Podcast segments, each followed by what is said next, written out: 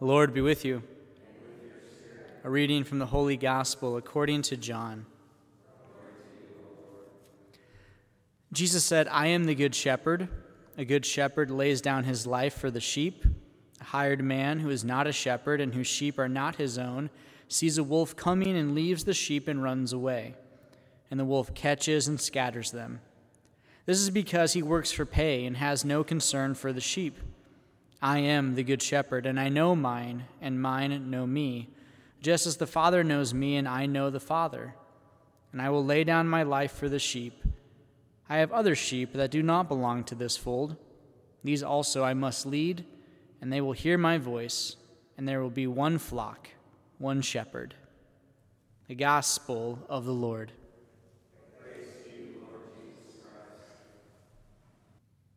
Being the Good Shepherd, Jesus knows the flock, and the flock knows him. So there's relationship there. There's, there's intimacy, there's knowledge of the other.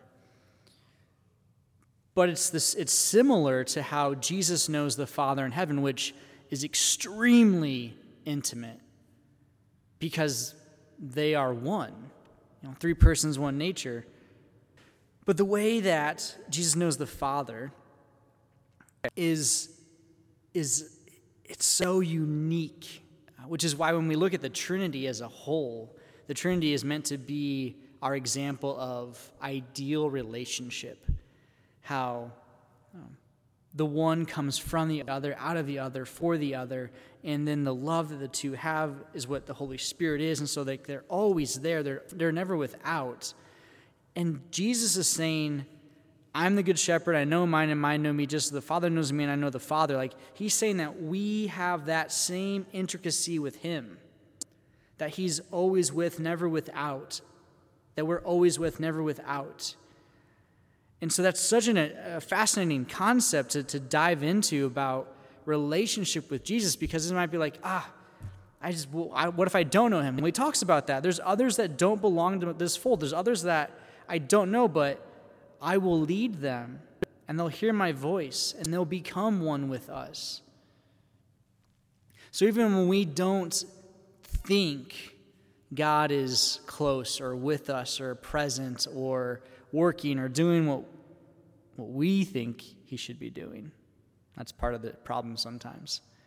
He's, there's still activeness, there's still it's still being, it still is exi- existing. But the way that the Good Shepherd knows us is the same way that the Father knows the Good Shepherd. That's really cool. And if you forget anything else, which you probably have, that's okay, don't forget that.